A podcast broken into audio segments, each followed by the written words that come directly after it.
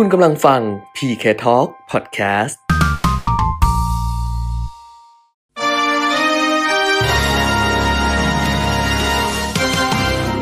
รายการเงินทองต้องรู้ โดยขวัญชนกวุฒิกุลและปิยมิตรยอดเมือง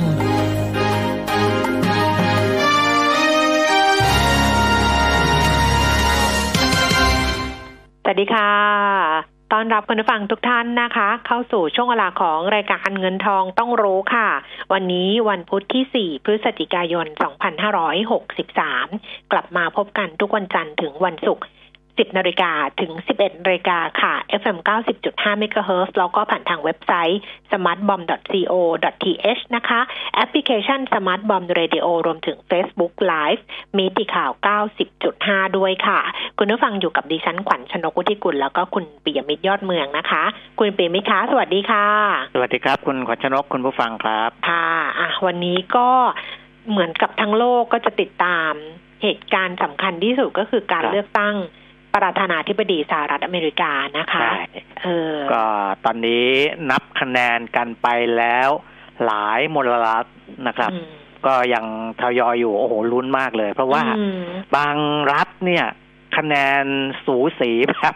อืมหายใจรถต้นคอกันเลยคุณแก้มอืมแล้วอย่างนอร์ทแคโรไลนาเนี่ย ซึ่งมี15คะแนนจากคณะผู้เลือกตั้ง ต้องบอกว่าระบบการเลือกตั้งของ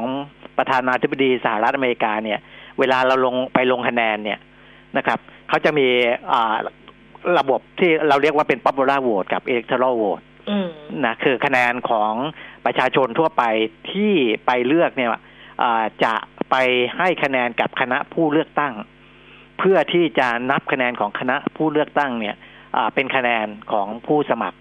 ชิงตำแหน่งประธานาธิบดีอีกทีหนึ่งอืมนะครับอ่าโดยรัฐส่วนใหญ่เนี่ยก็คืออาเขาใช้ระบบ winner takes all ก็คือว่า ถ้าใครได้ popular vote ชนะในรัฐนั้นก็จะได้คะแนนของคณะผู้เลือกตั้งในรัฐนั้นทั้งหมดไปเลยอืมนะครับ ซึ่งอ่าคะแนน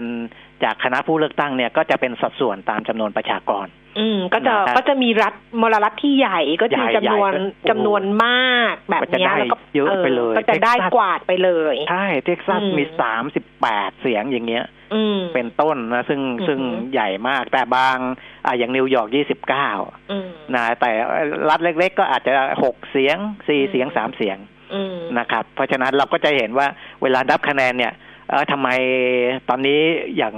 ล่าสุดเนี่ยที่ผมที่ผมดูเนี่ยก็คือโจไบเดนได้ร้อยสามสิบเอ็ดโดนัลด์ทรัมป์เก้าสิบแปดอืมแต่ถ้าสมมติโดนัลด์ทรัมป์ไปได้รัฐใหญ่ ๆ มาเทมาทีเดียวอืม ก็จะขึ้นมาอืมสูสีกับโจไบเดนได้อย่างนี้เป็นต้นค่ะนะครับ เพราะว่า 98 นี่ก็ห่างจากอ่าโจไบเดนอยู่อ่า33 เสียงอืมอ่า 33 เสียงถ้าสมมุติว่าทรัมป์ไปได้รัฐที่ใหญ่ ๆ มานะเท็กซัสมาอย่างเงี้ยก็ก็จะเกินเลยแต่อ่าผมก็ไม่ได้ไปลงรายละเอียดนะว่ารัฐไหนนับมาแล้วบ้าง แต่ว่า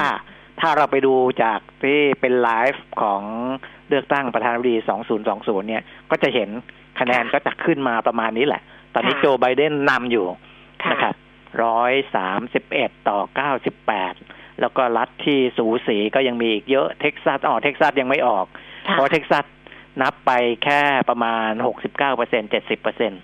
อืมนะเพราะฉะนั้นเท็กซัสสามสิบแปดคะแนนเนี่ย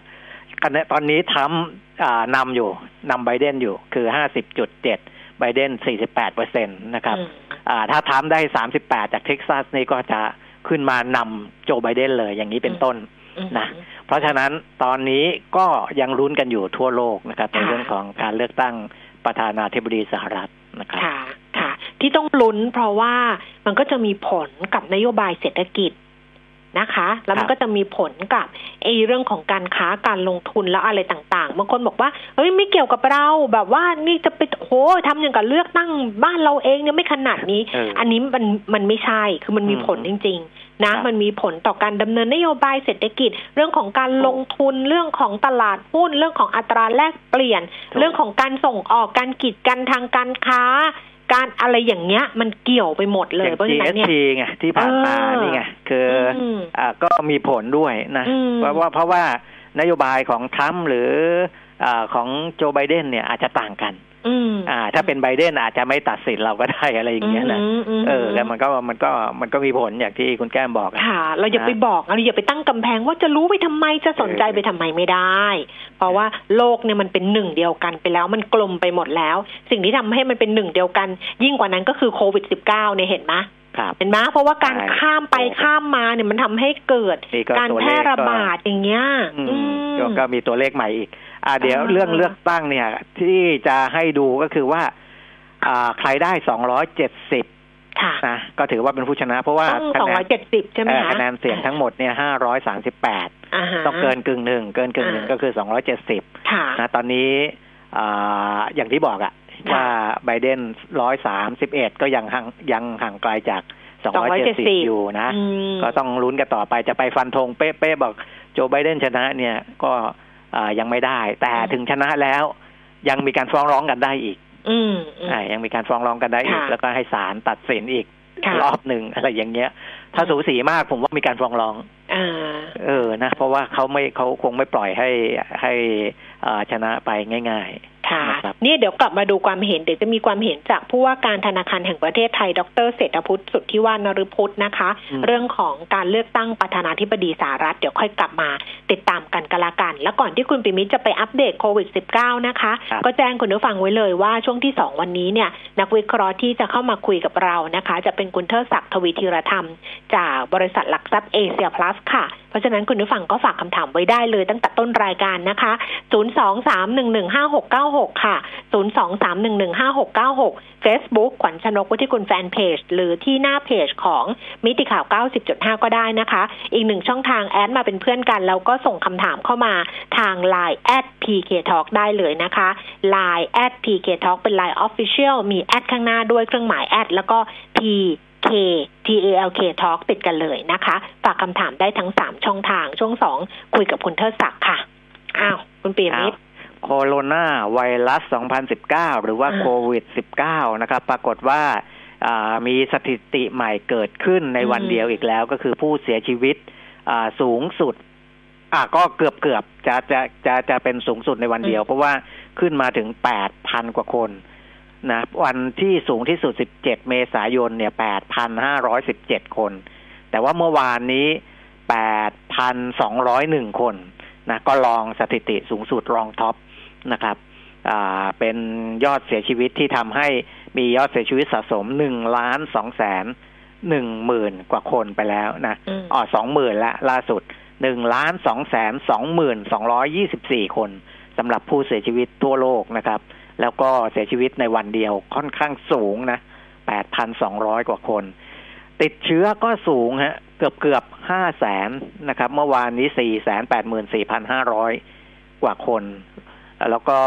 รวมยอดสะสมทั้งหมดสี่สิบเจ็ดล้านแปดแสนสี่หมื่นสี่พันแปดร้อยกว่าคนนะนี้ก็คือตัวเลขทั้งโลก โดยที่สหรัฐอเมริกานี่นำโด่งมาทั้งยอดผู้ติดเชื้อและผู้เสียชีวิต ติดเชื้อ 94,463 คนเมื่อวานนะเหยียบแสนเลยนะครับ แล้วก็เสียชีวิตเพิ่มขึ้นพันกว่าคน 1,199 คนในขณะที่ อินเดียบราซิล อะไรนี้เขาแผ่วลงไปแล้วนะค่ะแต่สหรัฐอเมริกานี่ยังเอ่อค่อนข้างหนัก อย่างอินเดียติดเชื้อเพิ่มขึ้นไม่ถึงห้าหมื่นละสี่หมื่นหกพันเสียชีวิตก็ห้าร้อยสิบเอ็ดคนนะครับ บราซิลติดเชื้อหมื่นสองพันเก้าร้อยี่สิบเสียชีวิตเพิ่มขึ้นสองร้อยเจ็ดสิบหกคนอย่างนี้เป็นต้นนะครับอ่าแล้วก็ในยุโรปเองก็ยังคงหนักอยู่ นะฝรั่งเศสก็ยังติดเชื้อเพิ่มขึ้นสามหมื่นหกพันสามร้อยกว่าคน อิตาลีสองหมื่นแปดพันสองร้อยกว่าคน อังกฤษสองหมื่น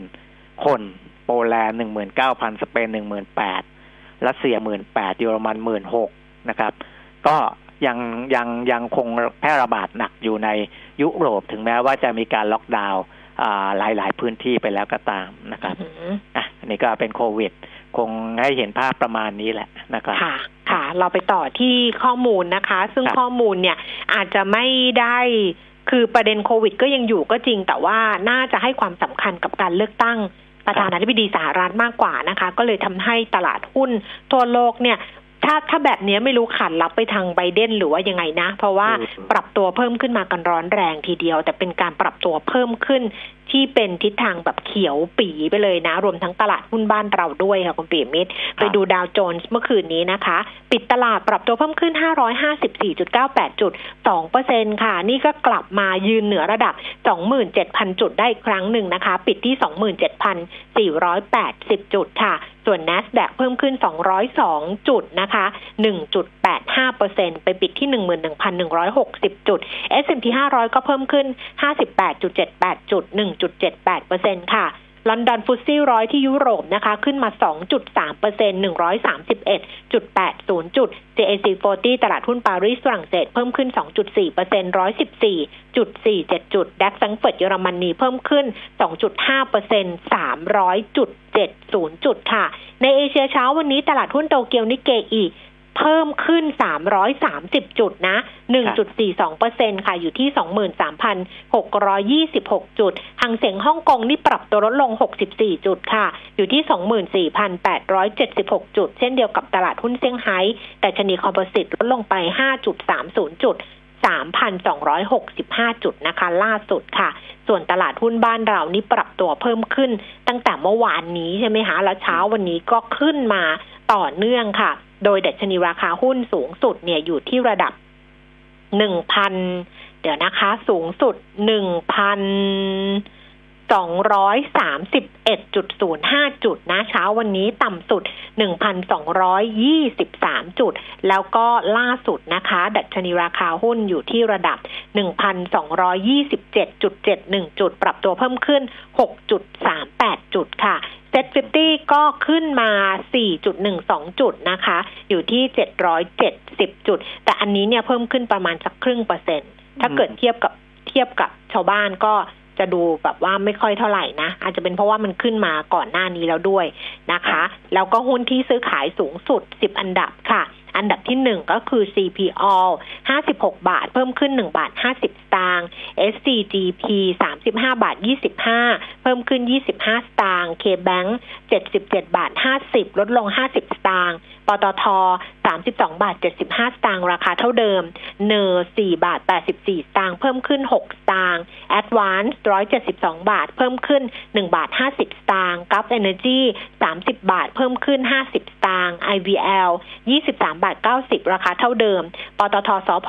81 บาท 75 สตางค์เพิ่มขึ้น 1 บาท และสีตังกรบนะคะ 90 บาท 50 สตางค์เพิ่มขึ้น 1 บาทค่ะ อะใครที่จะฝากคำถามนะคะ ถึงคุณเทิดศักดิ์ก็ได้ทั้ง3ช่องทาง สะดวกที่สุดก็ไลน์แอด PK Talk ค่ะ เพราะว่าพิมพ์เองส่งเองมาเลยนะคะ ว่าเรามีหุ้นอะไรต้นทุนเท่าไหร่อยากถามอะไรก็ส่งมาได้เลย อัตราแลกเปลี่ยนดอลลาร์บาท31บาท12สตางค์ค่ะ แล้วก็ราคาทองคำนะคะ1,885เหรียญต่อออน เช้านี้อยู่ที่27,750 27,850ราคาน้ำมันนี่กลับมาปรับตัวเพิ่มขึ้นแต่ว่าครับบ้านเราเช้าวันเนี้ยประกาศเมื่อวานไงอ่าราคาน้ำมันขายปลีกก็มีผลถูกเช้านี้ลดลงนะคะ แต่ตลาดโลกเนี่ยกลับมาเพิ่มขึ้นอีกครั้งหนึ่ง เพราะว่าเบรนท์เนี่ยไปยืนเหนือ 40 เหรียญอีกครั้งหนึ่งนะคะ 40 เหรียญ 10 เซนต์ต่อบาร์เรลค่ะ เพิ่มขึ้นมา 39 เซนต์เวสเท็กซัส 38 เหรียญ 2 เซนต์ลงไป 10 เซนต์แล้วก็ดูไบ 39 เหรียญ 73 เซนต์เพิ่มขึ้น 72 เซนต์ค่ะ ครับครบถ้วนเรียบร้อยนะก็อ่าตอนนี้กลายเป็นว่าเรื่องของการเมืองบ้านเรานี่โดนกระแสโลกกลบไปเหมือนกันนะ เออเออก็กลบไปเหมือนกันกลยป็นใช่เพราะว่าเพราะว่าไปเจอเรื่องเนี้แหละ ทุกคนก็ตื่นเต้นกับการเลือกตั้งประธานาธิบดีสหรัฐไงเพราะมันลุ้นจริงอืมๆว่าจะเป็นยังไง คือมันก็จะมีมีบางคู่นะ ที่เออเราดูแล้วก็ไม่ได้สนใจเท่าไหร่แต่บางคู่อย่างเงี้ย มันก็น่าลุ้นอย่างทรัมป์เนี่ยมันน่าลุ้นก็ไปเมตรเพราะว่าใช่ผลกระทบกับกับเศรษฐกิจเอเชียมันชัดมากในช่วงที่ทรัมป์เป็นประธานาธิบดีไงอ่ามันก็เลยต้องลุ้นเยอะนิดหนึ่งอืมอืมนะคะก็ ล่าสุดนี่ยังไม่มีอ่ารัฐที่เพิ่มคะแนนเข้ามาเดี๋ยวผมดูอีกทีนะ ก็ยังเป็นร้อยสามสิบเอ็ดต่อเก้าสิบแปดอยู่ค่ะนะครับค่ะแต่ว่าอ่ามีนอร์ทแคโรไลนาซึ่งมีสิบห้าเสียงของคณะผู้เลือกตั้งเนี่ย ตอนนี้นับไปเก้าสิบกว่าเปอร์เซ็นต์แล้วอืม นะเก้าสิบกว่าเปอร์เซ็นต์ปรากฏว่าสูสีมากเออทำได้สี่สิบเก้าจุดเจ็ดไบเดนสี่สิบเก้าจุดหนึ่งอย่างเงี้ยนะอืมเออ ถ้าอย่างเงี้ยเขาก็ลุ้นละว่าสิบห้าอืมคะแนนนี้จะเป็นของใครเออนะเมื่อนับครบหนึ่งร้อยอย่างเงี้ยนะครับ เวลาคะแนนมามันจะมาเป็นก้อนอืมเออ มันจะมาเป็นก้อนเลย ถ้าสิบห้ามาทางทรัมป์นี่ก็ ก็จะเป็นบวกเข้าไปเป็นก้อนเข้าไปจะเลมายบวกจากเก้าสิบแปด เออก็จะแต่เนี่ยที่เราลุ้นกันอยู่เนี่ยลองฟังผู้ว่าแบงค์ชาติไหมอ่าลองดูว่าเขามองอย่างไรดรเศรษฐพุทธสุทธิว่านฤพุทธนะคะ ผู้ว่าการธนาคารแห่งประเทศไทยเมื่อวานเจอนักข่าวไงแล้วก็พูดถึงเรื่องของการเลือกตั้งประธานาธิบดีสหรัฐ ในแง่ผลกระทบต่อการค้าระหว่างประเทศนะผู้ว่าบอกอย่างนี้นะ บอกว่าไม่ว่าจะเป็นไบเดนหรือเป็นโดนัลด์ทรัมป์ชนะการเลือกตั้ง ผลก็จะไม่ต่างกันอืมเพราะสหรัฐก็คือสหรัฐ ที่ยังคงชาตินิยมอยู่มาก แต่สิ่งสำคัญก็คือนโยบายของไทยเนี่ยจะมีกลยุทธ์หรือนโยบายการค้าระหว่างประเทศอย่างไร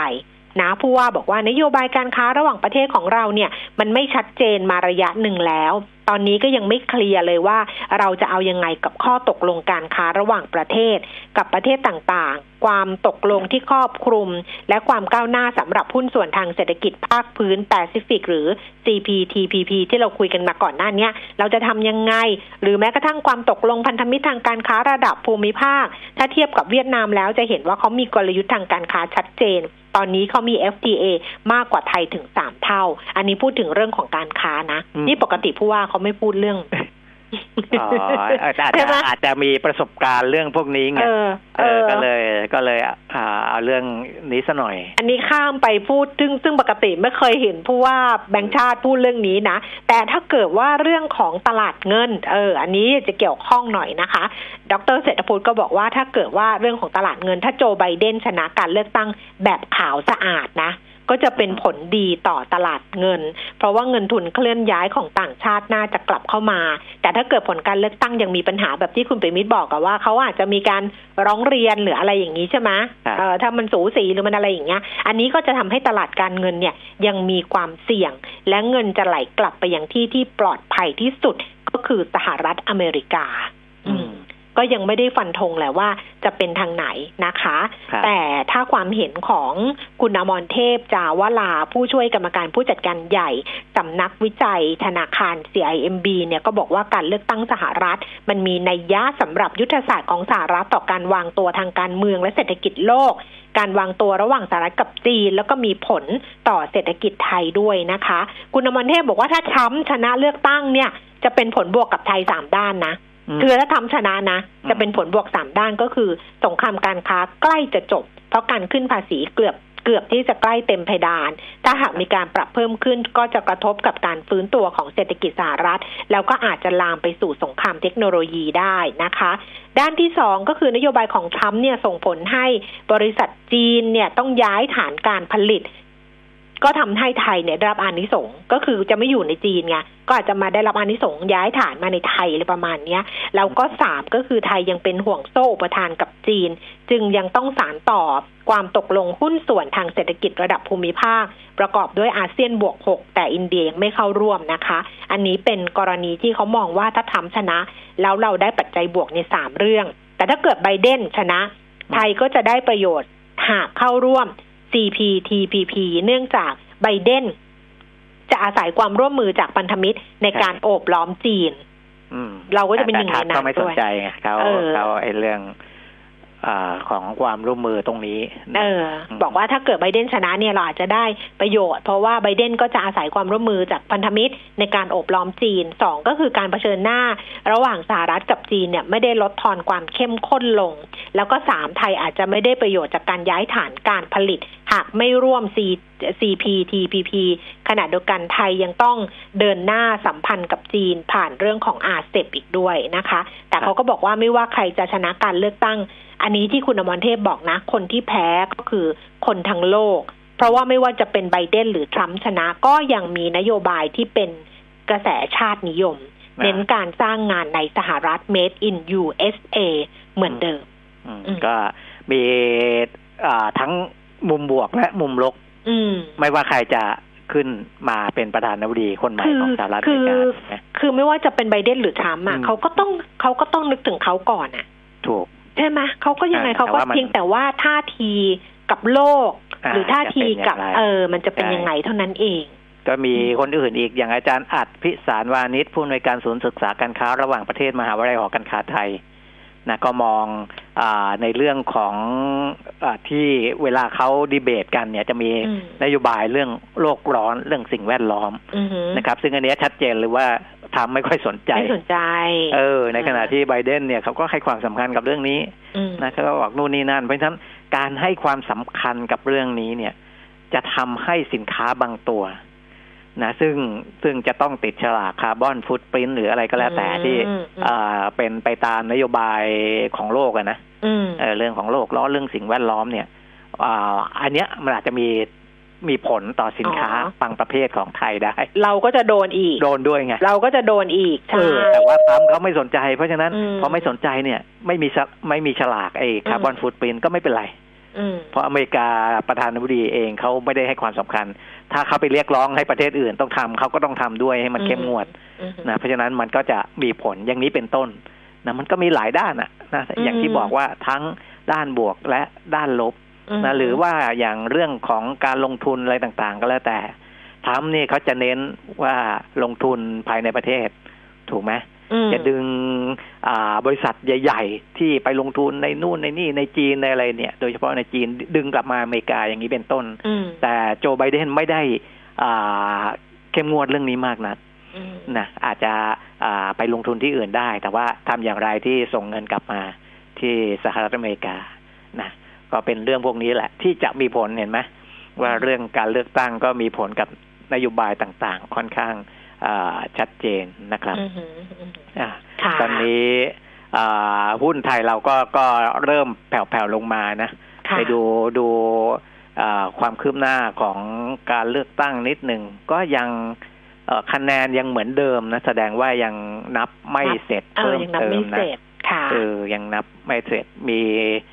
นอตแคโรไลนาที่เก้าสิบกว่าเปอร์เซ็นต์ แต่ก็ยังไม่เสร็จค่ะอยู่ดีนะครับค่ะเดี๋ยวก็อัปเดตไปเรื่อยๆ กันละกันนะอ่าแต่ตลาดหุ้นไทยเนี่ยย่อลงมาแล้วล่ะ ล่าสุด 1,223.93 จุดค่ะ เพิ่มขึ้น 2.60 จุด มูลค่าการซื้อขาย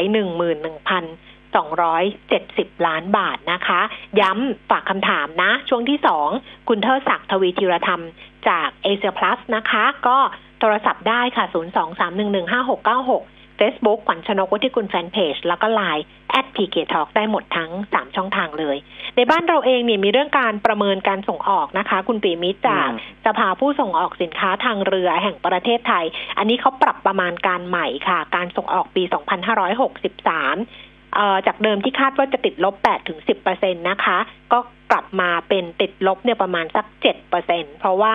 การส่งออกในช่วงครึ่งหลัง โดยเฉพาะไตรมาสที่ 3 เนี่ยติดลบน้อยลงเมื่อเทียบกับเดือนพฤษภาคม ที่การส่งออกของไทยเนี่ยติดลบมากที่สุดนะคะ ปัจจัยก็มาจากเศรษฐกิจและการค้าโลกที่เริ่มฟื้นตัว แล้วก็การปรับประมาณการเศรษฐกิจทั่วโลกเนี่ยเป็นไปในทิศทางที่ดีขึ้นนะคะ คุณกัญญพักตันติพิพัฒนพงศ์ประธานของสอทรอทเนี่ยบอกว่าตัวเลขของ IMF ของ World Bank ก็ประมาณการการฟื้นตัวของเศรษฐกิจจีน แล้วก็สหรัฐเนี่ยดีขึ้นนะคะ ก็จากปัจจัยต่างๆ ก็คาดว่าการส่งออกจะกลับมาฟื้นตัวได้อีกครั้งหนึ่ง หลังจากผ่านจุดต่ำสุดในเดือนพฤษภาคมมาแล้ว แล้วก็คาดว่าการส่งออกในไตรมาสที่ 4 นะคะ จะฟื้นตัว โดยมียอดคำสั่งซื้อสินค้าเข้ามาในช่วงเทศกาลปลายปีนะคะ แล้วก็อยู่ในระหว่างการส่งสินค้าแบบตามกำหนดอะเขาบอกว่ามันก็มีแบบว่าออเดอร์เข้ามาก่อนหน้านี้ใช่ไหมแล้วก็อ่าฮะอันเนี้ยเออก็ถึงงวดที่แบบทยอยส่งไป แล้วก็ปี 64เนี่ยคาดว่าการส่งออกจะกลับมาขยายตัว5%ค่ะ ปัจจัยหลักก็มาจากเศรษฐกิจโลกที่ฟื้นตัว แล้วก็การส่งออกของไทยเริ่มเป็นบวกมากขึ้นในหลายตลาด นอกจากสหรัฐกับจีนที่มีการขยายตัวอย่างต่อเนื่องนะคะ สินค้าก็เป็นสินค้าประเภทอาหารเกษตรอะไรประมาณเนี้ยค่ะ อืมครับนะก็ในการกระตุ้นเศรษฐกิจอีกด้านหนึ่งก็คือการลงทุนของภาครัฐอะนะอือหือซึ่งจริง ๆ มันก็มีทั้งรัฐรัฐวิสาหกิจนะที่ผ่านมาก็อ่าน่าจะไม่เป็นไปตามเป้าอะเพราะว่าอืมมันก็เจอผลกระทบนู่นนี่นั่นอือหือนะครับ ล่าสุด ก็ทางผู้อำนวยการสำนักงานบริหารหนี้สาธารณะคุณแพทริเซียมงคลวณิชนะครับ ก็บอกว่าก็พยายามจะเร่งรัดนะการอ่าเบิกจ่ายเงินของหน่วยงานรัฐวิสาหกิจต่างๆ ที่ได้อ่าทำแผนก่อนหนี้ไว้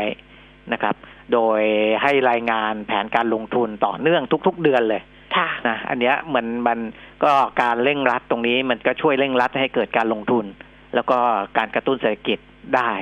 นะครับ โดยเฉพาะอ่าหลังจากที่เริ่มมีการผ่อนคลายต่างๆ เกี่ยวกับเรื่องโควิด เนี่ย ซึ่งที่ผ่านมาการเบิกจ่าย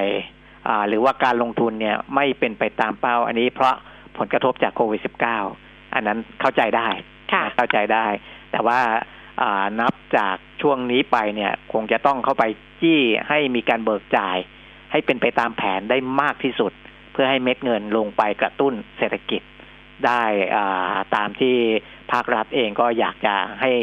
เกิดขึ้นเร็วๆนะครับ ส่วนหน่วยงานไหนที่เบิกจ่ายล่าช้าอ่าเพราะเป็นโครงการใหญ่ต้องใช้ระยะเวลาในการพิจารณาขั้นตอนมันเยอะ อันนี้ก็คงจะดูว่าว่าจะทำยังไงให้มีการเบิกจ่ายเป็นงวดงวดงวดงวดๆไปอืมนะเพื่อให้มันมันเม็ดเงินมันลงเข้าสู่ระบบได้เร็วคือไม่ คือไม่ไม่ใช่เบิกก้อนใหญ่ทีเดียวอืมนะถ้าไปรอทีเดียวเนี่ยมันก็มันก็อาจจะใช้เวลาค่อนข้างนานนะค่ะอันนี้ก็เป็นเรื่องของการเร่งรัดการเบิกจ่ายเงินในภาคอ่ารัฐวิสาหกิจนะครับ ส่วนค่ะหนี้สาธารณะต่อ GDP ตอนนี้ยังไม่มีอะไรน่าเป็นห่วงนะค่ะเพราะว่าอ่าณสิ้นปีงบประมาณ 64 เนี่ย ที่ทำตัวเลขไว้เนี่ย มันก็จะอยู่อ่าที่ 57.23เปอร์เซ็นของ GDP ค่ะครับซึ่งก็อยู่ในกรอบที่กำหนดไว้นะอืม นะครับอ้าวอ้าวนี่ก็เป็นเรื่องของข่าว แล้วก็อีกเรื่องที่เข้ามาก็คือสารล้มละลายกลาง อ่า มีมติรับคำร้องขอฟื้นฟูกิจการของนกแอร์เรียบร้อยแล้วนะครับ หลังจากที่มีการยื่นไปนะก็อ่ามีผู้บริหารแผนอะไรต่างๆนะครับ ที่มีการตั้งไว้นะมีบริษัทแกรนทอนตันสเปเชียลิสต์ advisory services นะที่เข้าไปร่วมอ่า นำเสนอแผนแล้วก็ศาลล้มละลายกลางก็มีคำสั่งรับคำร้องเรียบร้อยแล้ว ของการบินไทยนี่เรื่องเจ้าหนี้ก็ต้องจบไปแล้วนะเพราะว่าวันที่สองพฤศจิกาเออที่เราบอกมาใช่ไหมงั้นใช่ก็เกิดเออต้องไปจัดการกันให้เรียบร้อยแล้ว ใครยังเนอะใครไม่ได้ยื่นนั้นก็ตกขบวนไปแล้วนะเออตกพขราะาบวนแล้วเพราะว่าเขาก็อืมจะใช้ใช้ใช้อ่าคำร้องที่ยื่นภายในอืมเวลาที่กำหนด ค่ะตั้งแต่สองพฤศพฤศจิกา ซึ่งเราก็คุยในรายการไปเรียบร้อยแล้วนะครัคะบคุณปิ่มมิวันนี้คุณปิ่มมิจะตอบคำถามคุณผู้ฟังที่ที่ฝากเข้ามาแต่ก่อนใช่จะไปตอบคำถามคุณผู้ฟังนะ นิดนึงคุณปิ่มมิเป็นเพื่อนเป็นเพื่อนใน Facebook กับน้องตาลใช่ไหมปวินนามัยบ่ายคล้อยผู้ประกาศเป็นช่องเป็นสามเป็นอะได้เห็นโพสต์น้องตาลเมื่อคืนนี้มะแต่วันนี้ไม่ได้เข้าเอออะไรนะ ไม่ไม่ไม่ค่อยได้เข้าเฟซบุ๊กไม่ได้ช่วงนี้เออนี่น้องคุณผู้ฟังเล่าให้ฟัง น้องเออตาลปวินนามัยบ่ายคล้อยนะ เป็นผู้ประกาศช่องสามเนี่ยนะเออน้องตาลก็โพสต์ในเรียกน้องตาลได้เพราะเขาเป็นรุ่นน้องโรงเรียนดิฉันเออเออก็เป็นรุ่นน้องที่เบนจมาราชาลัยน้องตาลเนี่ยเขาโพสต์เฟซบุ๊กว่าเขาให้ให้คนเช่าบ้าน ปรากฏว่านี่ต้องไปขึ้นศาลกันเลยนะอืมเพราะว่าเขาถ่ายรูปให้ดูเนี่ย คือบ้านเขาอะเขามีเขามี เฟอร์นิเจอร์ built-in มีมีผ้าม่านมีผ้าม่านสองชั้น มีโซฟา มีอะไรอย่างเงี้ยให้นะ ปรากฏว่าเขาบอกว่าเขาก็ละเลยที่เขาไม่ได้ไปตรวจบ้านเวลาคนเช่าเช่าอย่างเงี้ยเขาไปตรวจแค่ครั้งสองครั้งเดียวแหละ ครั้งแรกครั้งเดียวแล้วก็เห็นแล้วว่า เออบ้านมันก็ไม่เหมือนเดิม เพราะว่าคนเช่าทำอะไรไม่รู้เยอะแยะไปหมดต่อนู่นนี่แล้วก็รื้อบางอัน แต่ตอนที่เขาตอนที่ย้ายออกไปแล้วเขาไปตรวจอีกทีหนึ่งเนี่ย ปรากฏว่าตู้ built-in เนี่ยก็รื้อของเขาไปเลยนะคุณปิมิตรอืมเออ คือเหมือนโจรน่ะเออผ้าม่านรางผ้าม่านทุกอย่างวอลเปเปอร์ ลอกของเขาออกไปหมดเลยโซฟงโซฟาคือบ้านเขาเหลือแต่บ้านโล่งๆเลยอ๋อโอ้โหตาลบอกว่า โอ้โห นี่มันไม่ไม่ธรรมดาแล้วนะ คือ เออเออไม่ธรรมดาจริงๆ วันนี้คิดว่าในโซเชียลเนี่ยน่าจะแชร์โพสต์ของตาลออกไปเยอะเลยทีเดียว เพราะฉะนั้นเนี่ยก็เลยฝากเตือนนะคะสำหรับบางทีเรามีคอนโดมิเนียม หรือมีบ้านให้เช่าแบบเนี้ย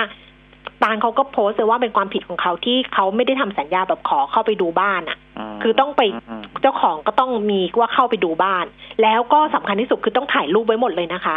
าคือก่อนให้เช่าต้องถ่ายไว้หมดเลยว่าเรามีอะไรบ้างมีอะไรบ้างมีอะไรบ้างแบบเนี้ย เพราะว่าอ๋ออัอันนี้คือรื้อของเขาเนี่ยนะ ขนของเขาไปแบบบ้านเขาโล่งเป็นเหมือนแบบ เออ ทั้งทั้งๆที่เขามีเฟอร์นิเจอร์ให้ครบนะเอาไปหมดเลย อืมเนี่ยอ่าฮะฝากเตือนไว้ก็แล้วกัน คุณปีมิตรเข้าอ่าเฟซบุ๊กบ้างได้ดูอะไรแบบนี้มั้ยเอาล่าสุดนี่ทำได้มาอีกสิบเสียงนะนั่นเอ่อเป็นร้อยแปดอืมนะครับอืมก็โจไบเดนร้อยสามสิบเอ็ดนะอืมก็ขยับตีตื้นขึ้นมาสำหรับอ่าคะแนนเลือกตั้งประธานาธิบดีสหรัฐค่ะ มาตอบค่ะคำถามค่ะคุณผู้ฟังกัน ค่ะ คุณผู้ฟังนะครับฝากไว้นะคะอันนี้เป็นท่านที่โทรศัพท์มาแล้วก็ฝากน้องส้มไว้นะคะ บอกว่าตอนนี้เกษียณอายุแล้วคืออายุหกสิบแล้ว มีเงินเก็บใช่ไหมคะสิบถึงยี่สิบล้านไม่ได้บอกเท่าไหร่อะแต่บอกว่าประมาณสักสิบยี่สิบล้าน อยากจะให้เงินมันเพิ่มด้วยตัวของมันเองเนี่ย คุณปีมิตรจะแนะนำยังไงได้บ้างครับอ่า เอาว่าอ่าเป็นยี่สิบล้านแล้วกันนะครับอืมขั้นสูงอืมขั้นสูงเลย เพราะว่าสิบถึงยี่สิสิบบถึงยี่สิบเนี่ยนะครับอ่าถ้ายี่สิบล้านนะอ่าสมมุติก็คือหลักคิดก็คือว่าต้องการผลตอบแทนอ่าประมาณสักกี่เปอร์เซ็นต์นะอันนี้ก็ขึ้นขึ้นอยู่กับเออการยอมรับความเสี่ยงด้วยค่ะแต่อย่างผมเนี่ยอ่าถ้าพูดถึงอายุหกสิบก็คือวัยเกษียณแล้วนะอืมไม่ต้องการทำงานไม่ได้ทำงานอะไรมากแล้ว แต่ว่าก็เสี่ยงอะไรมากไม่ได้นะเพราะว่าอ่าถ้าเสี่ยงมากเนี่ยเกิดมันสูญไป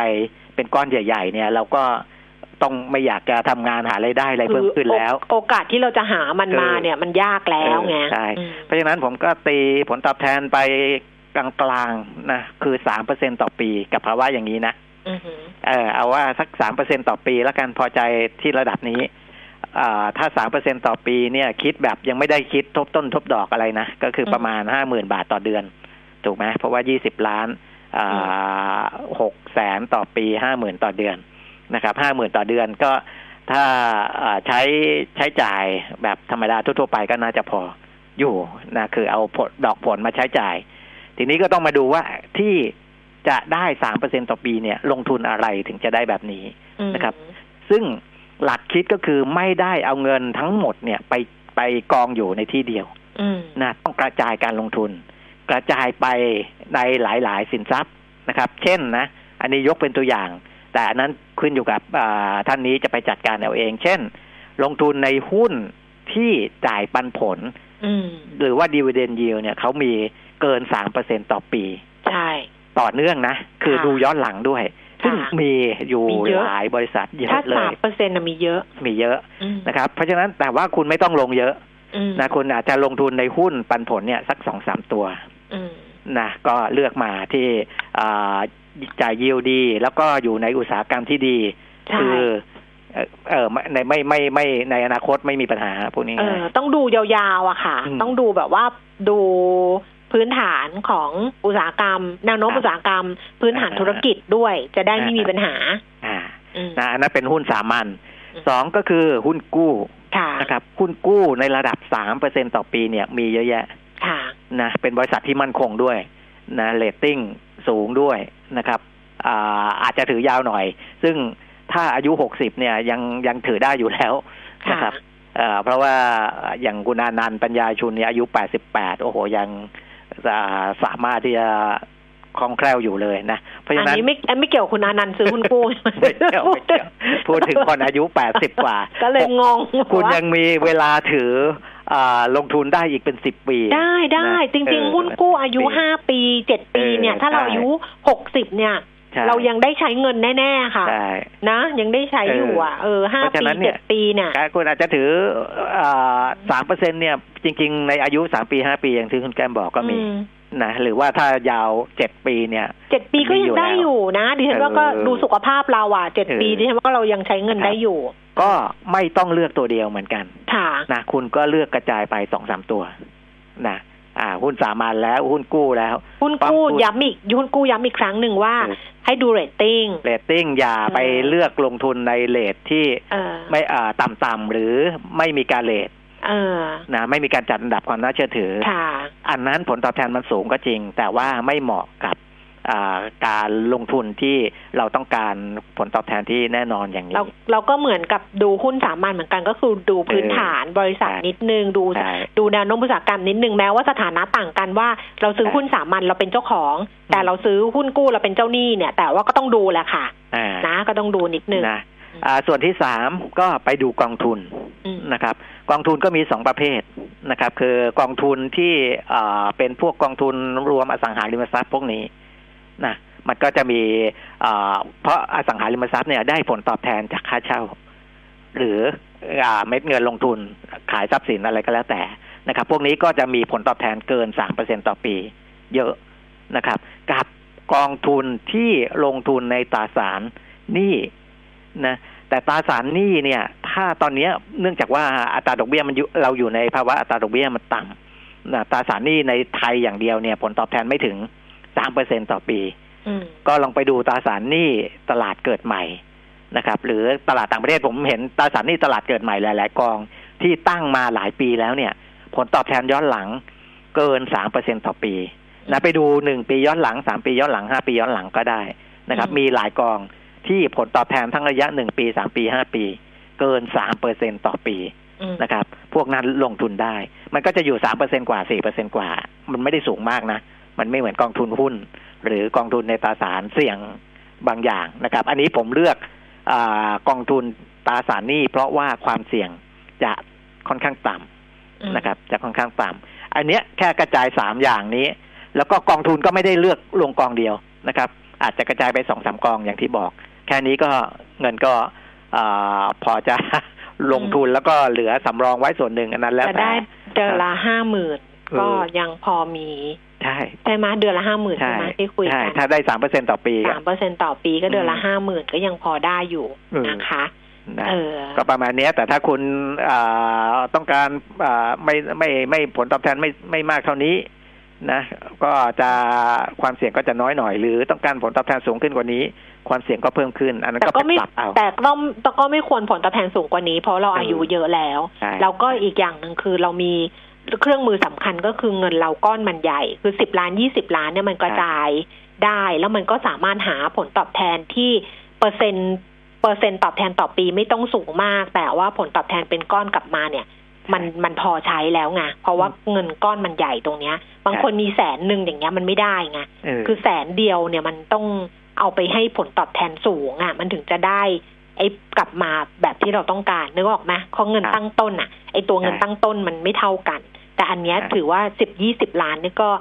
โอเค ในช่วงที่รออายุหกสิบนะคะ อย่าไปเอาผลตอบแทนเยอะเลย เอาประมาณนี้แหละสามเปอร์เซ็นอะไรอย่างเงี้ยพอแล้วครับเนาะอะนะก็เดี๋ยวนี้ประจมาณริงๆอะมันมีเอ่อคนที่เขาดีไซน์ให้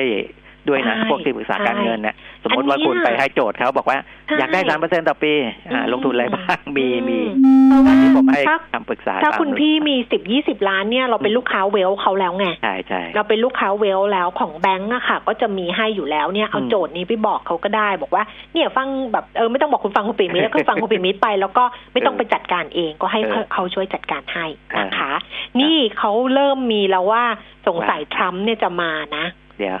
ตอนนี้คะแนนอ่าก็เพราะว่าบางรัฐไงบางรัฐนี่ที่เออเป็นรัฐใหญ่ ๆ เนี่ยทรัมป์เนี่ยคะแนนนำอยู่แล้วก็นับไปเยอะนี่แล้วหะน่าจับตาที่สุดเออ38 คะแนนเนี่ยเออ38 คะแนนตอนนี้นับไป 70 กว่าเปอร์เซ็นต์ทำได้ 51.3 นะเออไบเดน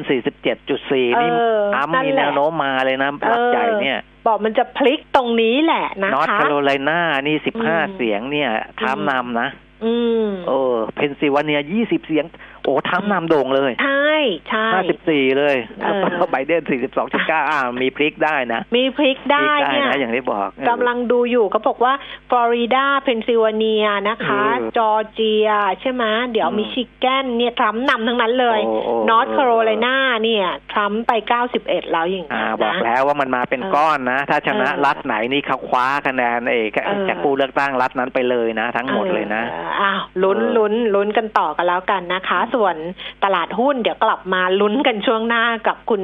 เทิดศักดิ์ทวีเจรธรรมจากเอเชียพลัสฝากคำถามเพิ่มไว้ได้นะคะครับส่วนคุณเปียมิตรวันนี้ขอบพระคุณค่ะครับสสวัวัสสดีครับดีค่ะ คุณผู้ฟังคะช่วงหน้ากลับมาคุยกันต่อตอนนี้พักกันครู่หนึ่งค่ะ อยากมีสุขภาพที่ดี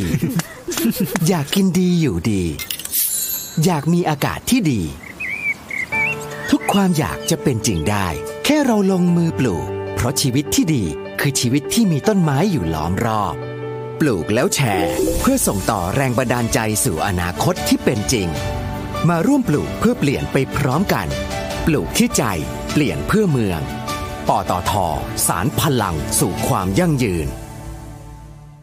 AAS Auto Service ผู้นำเข้าและตัวแทนจำหน่ายปอร์เช่อย่างเป็นทางการ พบมาคันใหม่ เริ่ม 4.9 ล้าน AAS the name you can trust 0801911911 โอกาสทองของสิทธิการเป็นเจ้าของร่วมกัน บนพื้นที่ EEC เติบโตด้วยอัตราการเช่าที่สูง มั่นคง ภายใต้กลุ่มบริษัท WHA ผู้พัฒนานิคมอุตสาหกรรมรายใหญ่ที่สุดของประเทศ กับการเพิ่มทุนครั้งที่ 2 ของ h r e เสนอขายผู้ถือหน่วยทรัสต์เดิมวันที่ 16ถึง20 และ 23ถึง26 พฤศจิกายน และบุคคลทั่วไปวันที่ 16ถึง20 และ 23ถึง27 พฤศจิกายนนี้ สอบถามรายละเอียดเพิ่มเติมได้ที่ธนาคารกสิกรไทยคำเตือนการลงทุนมีความเสี่ยง ผู้ลงทุนควรศึกษาข้อมูลในหนังสือชี้ชวนก่อนการตัดสินใจลงทุน AAS Auto Service ผู้นำเข้าและตัวแทนจำหน่ายปอร์เช่อย่างเป็นทางการ ครั้งแรกกับปอร์เช่ Taycan เริ่ม 7.1 ล้าน AAS looking after you and your car 0801911911 ปกป้องทุกสมรรถนะในการขับขี่หล่อลื่นเครื่องยนต์ทุกขณะด้วยคุณภาพที่คิดค้นและพัฒนาอย่างต่อเนื่อง เวนลอยลูพิแค นระดับโลกที่ผู้ใช้ยานยนต์วางใจ เวนลอย ลื่นเหลือล้น ทนเหลือหลาย มิติข่าว 90.5 สะท้อนทุกเรียมมุมของความจริง สนับสนุนโดย น้ำมันเครื่องเวนลอย ลื่นเหลือล้น ทนเหลือหลาย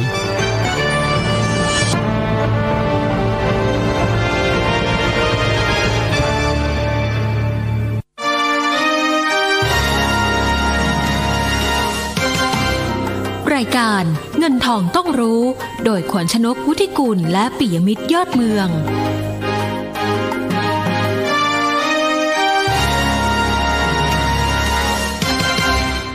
10นาฬิกา48นาทีค่ะ ช่วงที่2ของเงินทองต้องรู้นะคะ เดี๋ยวเราดูภาพรวมการซื้อขายตลาดหุ้นล่าสุด แล้วคุยกันกับคุณเทิดศักดิ์ทวีธีรธรรมจากเอเชียพลัสค่ะแต่ชนีราคาหุ้น1,225.52จุดเพิ่มขึ้น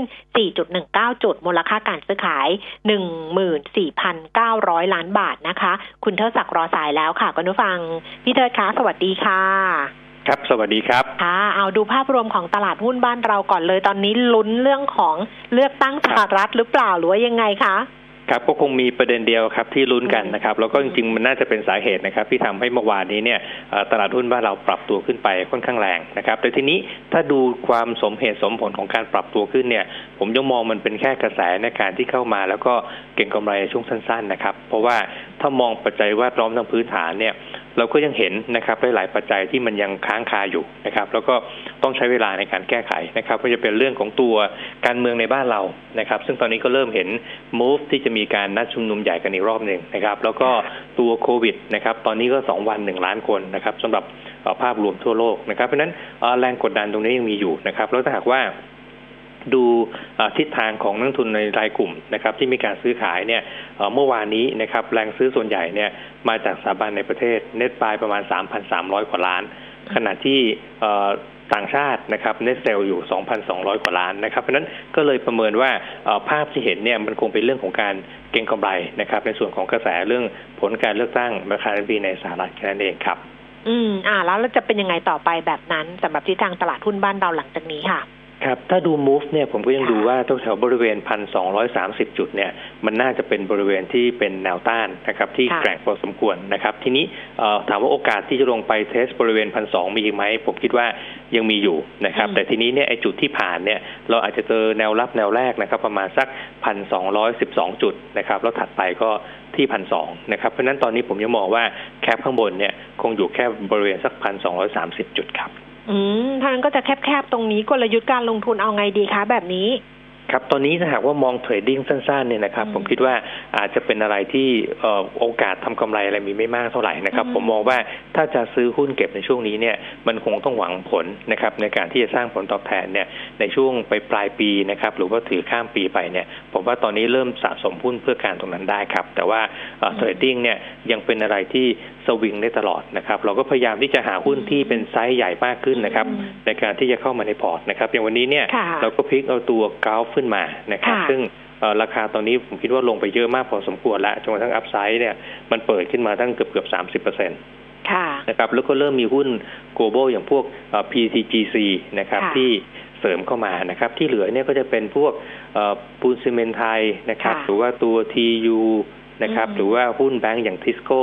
นะครับก็จะพยายามหาหุ้นที่ไซส์ใหญ่ขึ้นนี่เราก็มองเป้าว่าเป็นการซื้อสะสม แล้วก็หวังผลในเทอมที่มันยาวขึ้นหน่อยครับอืมที่ที่เลือกไซส์ใหญ่เพราะว่า เพราะว่าจะต้องถือยาวนิดนึงหรือว่าเพราะยังไงคะพี่พี่เชิดครับเราถึงเลือกไซส์ใหญ่ขึ้นมาเหตุผลแรกเลยผมมองเหตุผลในเรื่องของทางพื้นฐานนะครับ เพราะว่าในเชิงตัวพื้นฐานแล้วเนี่ยหุ้นไซส์ใหญ่ที่ list รายชื่อขึ้นมาเนี่ยผมว่าพื้นฐานเนี่ยค่อนข้างแข็งแรงนะครับ อันที่สองเนี่ยเราเห็นการจ่าย dividend ที่มีความต่อเนื่อง นะครับทีนี้ยิวเนี่ยมากน้อยก็แล้วแต่สภาพของหุ้นว่าเป็น growth หรือเป็นหุ้น dividend stock นะครับอืมแล้วอีกขาหนึ่งเนี่ยนะครับผมมองว่าเอ่อถ้าใช้เวลาผ่านไปเรื่อยๆเนี่ยนะครับไม่ประเด็นที่มันค้างๆเราอยู่เนี่ยเอ่ออย่างเช่นเรื่องการเมืองนะครับหรือไม่ก็โควิดเนี่ยยิ่งเวลายืดนานไปเท่าไหร่ผมมองภาพว่ามันน่าจะเริ่มคลี่คลายมากเท่านั้นนะครับเพราะฉะนั้นก็เลยเริ่มมองไปที่หุ้นไซส์ใหญ่เพิ่มมากขึ้นนะครับ แต่ว่าเป็นการซื้อแล้วก็สะสมหวังผลระยะที่กลางถึงยาวครับ ค่ะ ได้ค่ะ ไปตอบคำถามคุณผู้ฟังนะคะหาหน้าต้นทุนห้าสิบบาทควรขายไหมครัคะบ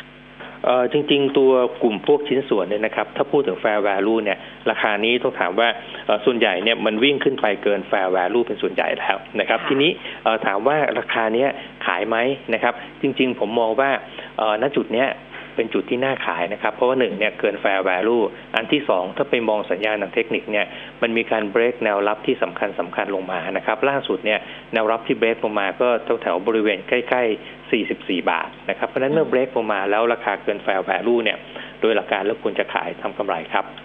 ค่ะท่านต่อไปถามหุ้นแบมนะคะคือจริงครับๆเนี่ยราคาเมื่อวานนี้ขยับเพิ่มขึ้นแต่วันนี้ลดลงมาแล้ว ก็ถามแนวโน้มแบมครับแล้วกันว่าเป็นยังไง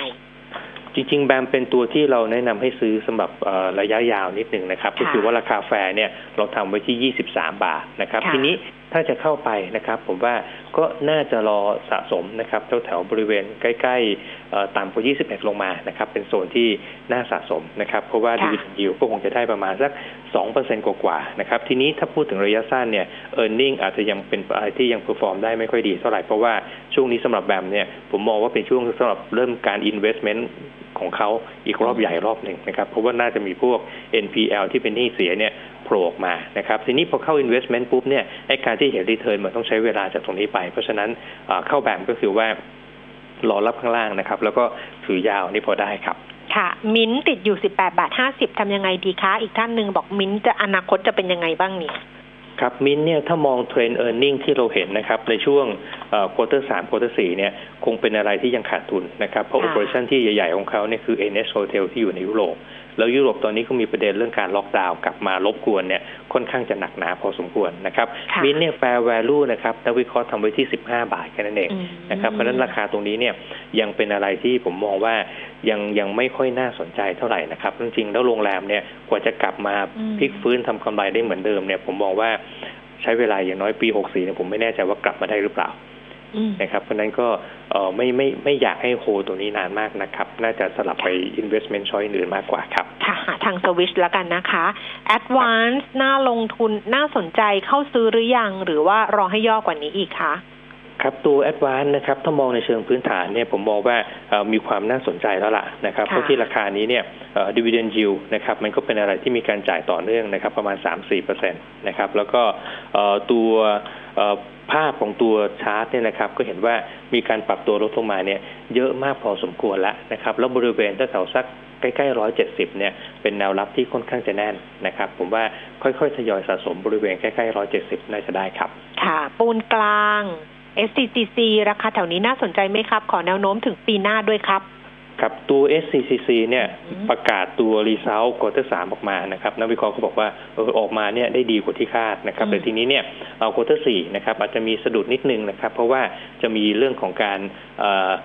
ประเมินมูลค่า asset ที่มันลดลงที่ที่ที่เงินลงทุนที่อินโดนีเซียนะครับเพราะฉะนั้นค่ะตรงนี้อาจจะเห็นอะไรที่ชะลอ quarter สี่นะครับแต่ว่าถ้าโดยเนื้อหาแล้วเนี่ยเอ่อเราเห็นดีเวเดนยิวที่ราคาตรงเนี้ยอยู่ที่ 5.9เปอร์เซ็นต์ค่ะ นะครับแล้วก็ fair value เนี่ยนักวิเคราะห์ทำไว้ค่อนข้างสูงนะครับประมาณ 176 นะครับเพราะฉะนั้นถ้าจะซื้อ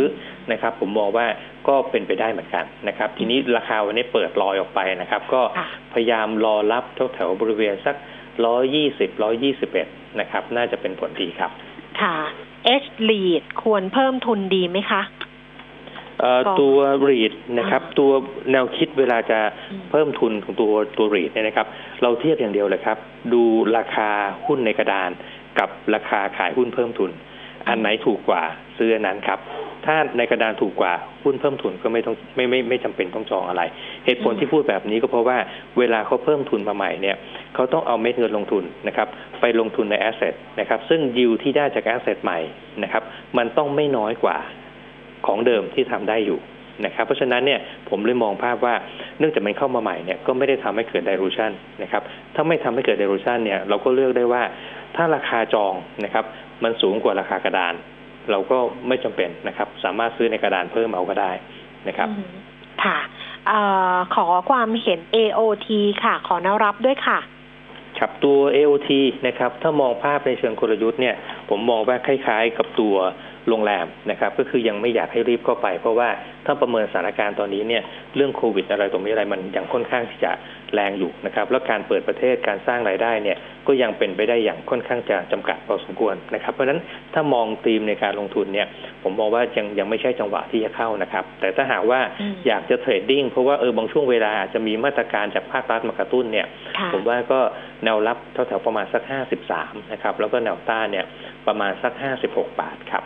ค่ะซีฟโก้นะคะ แนวโน้มเป็นยังไงติดอยู่ห้าบาทเจ็ดสิบห้าสตางค์ค่ะครับตัวซีฟโก้นะครับจริงๆ ภาพตอนนี้เนี่ยเป็นอะไรที่วีคลงนิดหนึ่งนะครับค่ะที่วีคลงนิดหนึ่งก็เป็นเพราะว่างานใหม่ที่เข้ามาเนี่ยมันค่อนข้างที่จะชะลอลงไปนะครับแต่ทีนี้ราคาเนี่ยก็มีการปรับตัวลดมาพอสมควรแล้วล่ะนะครับทีนี้ถ้าจะซื้อเนี่ยเอ่อในเชิง valuation ถือว่าถูกใช้ได้นะครับแต่ถ้าจะถามว่ามันจะขึ้นมาแล้วทำกำไรได้เร็วๆ แรงๆไหมยังไม่เห็นแบบนั้นนะครับ จนกว่าจะเห็นในตัวปริมาณงานที่เข้ามาสู่ระบบเนี่ยที่เพิ่มมากขึ้นนะครับ ถ้าอยากจะรับนะครับ ผมว่าเอ่อมันจะมีแนวรับสำคัญแถวๆบริเวณสัก 4.55 นะครับอือฮึทยอยรับตรงเนี้ยแต่ว่าต้องถือยาวนิดนึงนะครับ เพราะว่าเราต้องรอเรื่องของตัวกระแสงานใหม่นะครับ ที่มันจะต้องออกมาแล้วก็สร้างสร้างกระแสเชิงบวกกับราคาหุ้นครับ ค่ะถ้าเกิดว่าติดอยู่ก็ถือไป ถ้าติดอยู่ราคานี้ผมว่าถือดีกว่าถือเพราะว่าได้ราคาเนอะตรงนี้ก็ต่ำกว่าแฟร์แล้วก็ดีเวเดนยิวประมาณ4%เปอร์เซ็นต์ค่ะค่ะนะครับแนวโน้มโอสถสภาค่ะ กับ OSP นะครับค่ะถ้าดูเอ่อตรงนี้เนี่ย fair value นะครับเอ่อนักวิเคราะห์เขาทำไว้อยู่ที่ประมาณสัก 36 บาทนะครับ เพราะฉะนั้นราคาตรงนี้เนี่ยก็มีอัพไซด์ประมาณสัก